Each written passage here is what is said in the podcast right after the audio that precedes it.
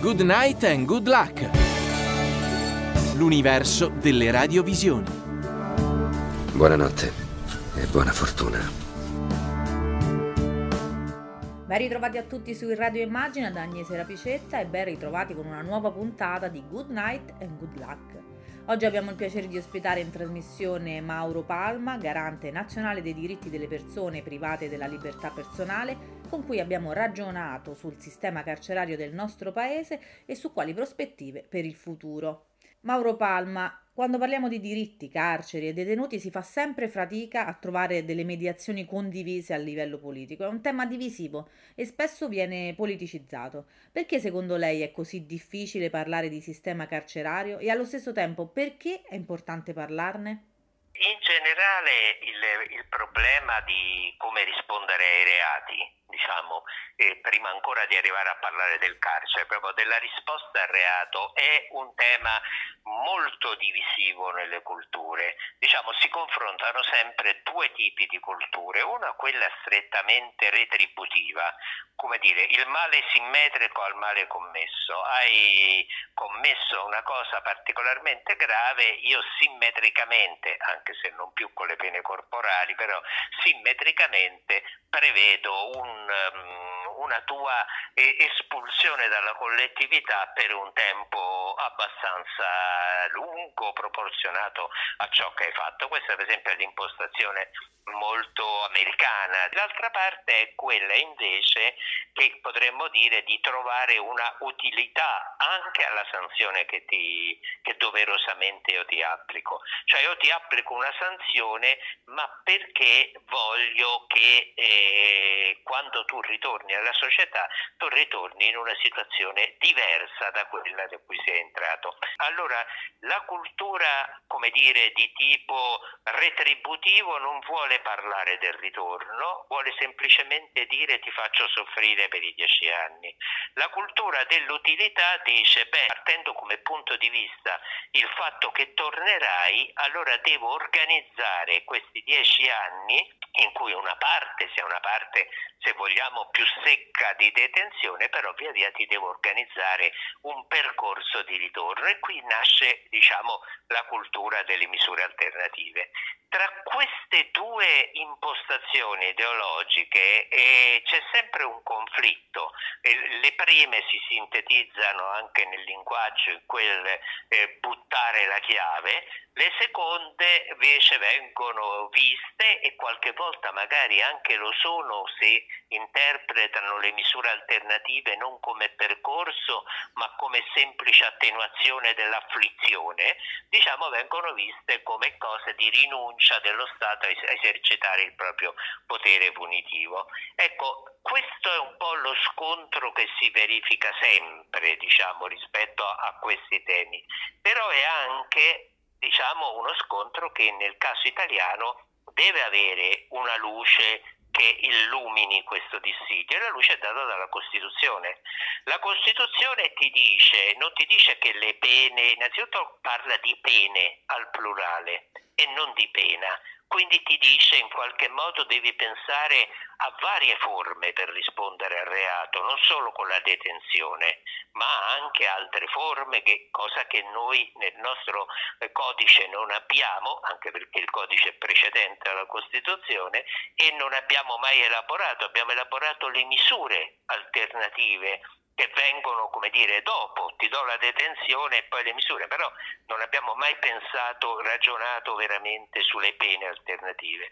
Dicevo, la Costituzione ti dice, parla di pene, ti dice che eh, non possono essere contrarie al senso di umanità, quindi ti mette un freno in qualche modo rispetto e ti dà una definizione anche delle condizioni attraverso cui la pena deve esplicarsi e poi ti dice devono tendere alla rieducazione, quindi in qualche modo sposa una modalità che è diciamo quella di guardare al dopo e non di guardare soltanto al passato a ciò che hai commesso. Mentre invece andrebbe in qualche modo diciamo, sposato in pieno e cercato di far vivere in pieno il dettato costituzionale attraverso una eh, ipotesi che io definirei in questo senso. Ha reato che è una lacerazione per chi l'ha subito ma anche nel tessuto sociale, si deve rispondere con un progetto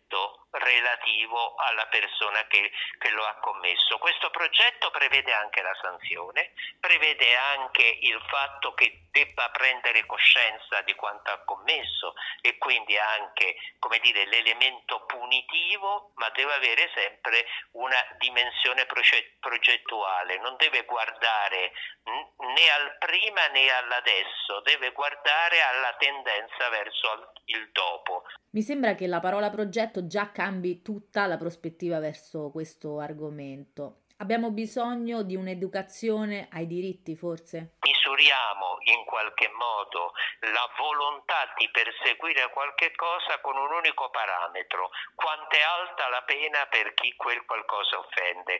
Questo è un po' sbagliato, dovremmo misurarla con altri indicatori. Il primo indicatore è quanto dedichiamo a educare sin da piccoli a quel valore, al rispetto della donna, al rispetto dell'ambiente, al rispetto delle relazioni sociali, al rispetto del bene pubblico inteso anche come bene individuale, tutti temi che dovrebbero trovare il doveroso penale però come punto terzo o quarto di altri strumenti che sono stati in qualche modo utilizzati nell'assetto sociale e qui l'informazione ha un, un, enorme ruolo, un enorme valore. Noi quando parliamo di carceri le prime cose che ci vengono in mente sono il problema del sovraffollamento e poi quello che diceva lei, il problema delle, delle pene alternative, quel, oltre alla qualità della detenzione, anche appunto delle pene alternative. Oggi eh, che le nostre carceri sappiamo essere molto sovraffollate, quali sono le, il tipo di persone che, che, che ci sono nelle nostre carceri?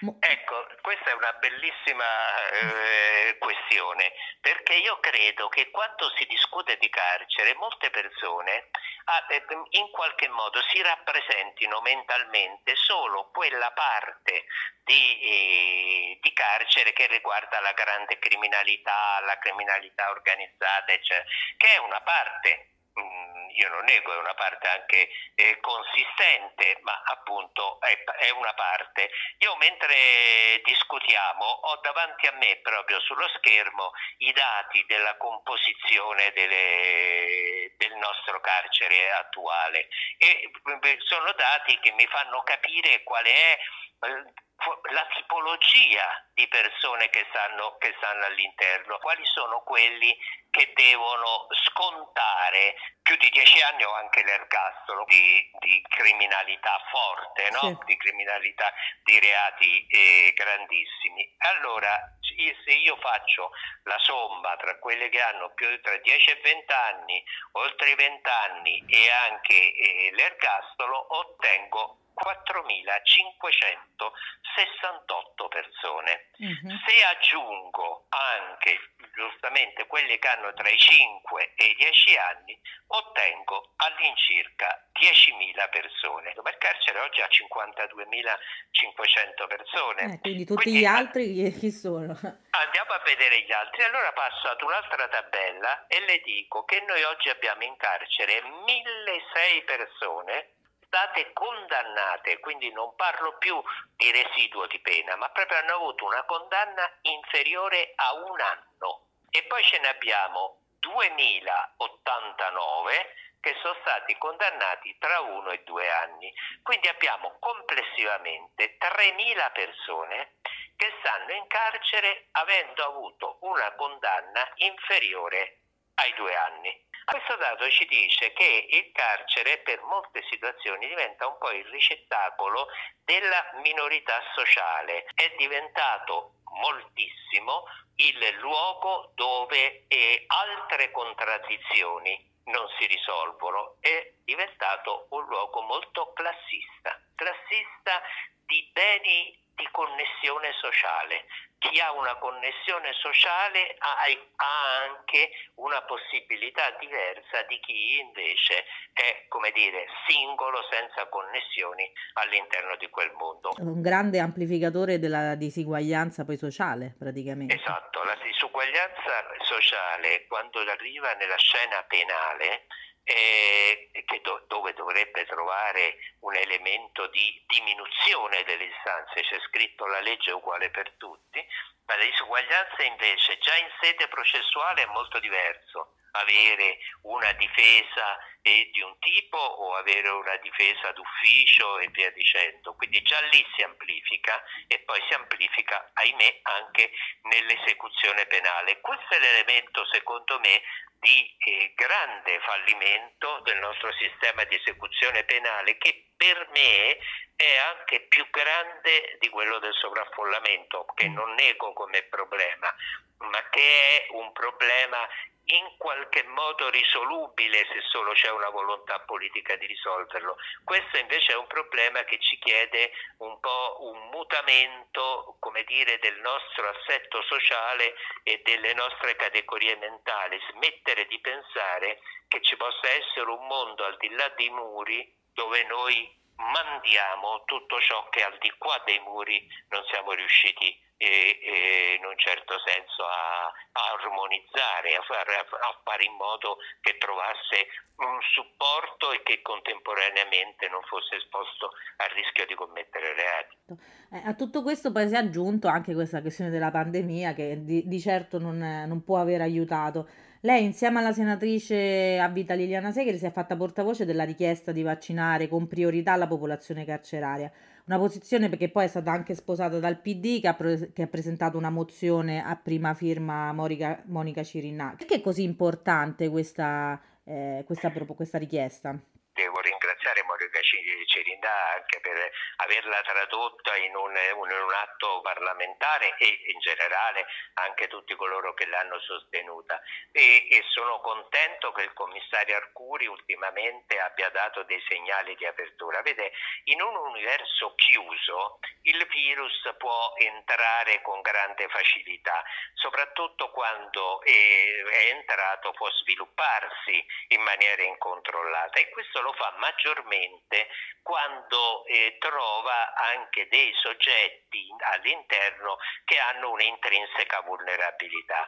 La vulnerabilità può essere quella di essere molto anziani, però può anche essere quella di essere soggetti portatori di tante micropatologie, magari per vite vissute per la strada, per abuso di sostanze stupefacenti e via dicendo. Allora, fatta questa premessa, anche per il carcere, quindi un mondo dove ci sono dei vissuti anche complicati, è bene che accanto agli operatori che da subito sono stati inseriti in, linea pre- in una delle ipotesi di priorità, anche le persone detenute venissero considerate per creare un ambiente complessivamente, così come si era fatto per le RSA, un ambiente complessivamente tutelato e complessivamente immune.